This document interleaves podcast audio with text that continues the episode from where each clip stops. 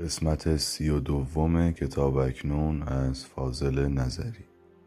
نام شعر در برزخ.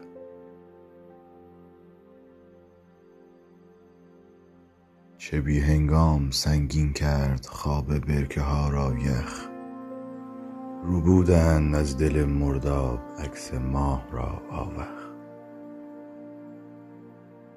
اگر می شد به شهر کودکی ها بازگشت این بار نمی بستم به پای باد بادک های خندان نخ.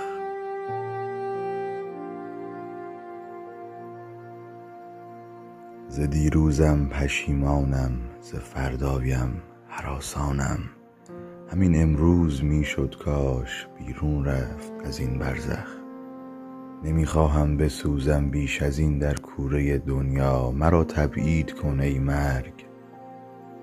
مرا تبعید کن ای مرگ از این دوزخ به آن دوزخ.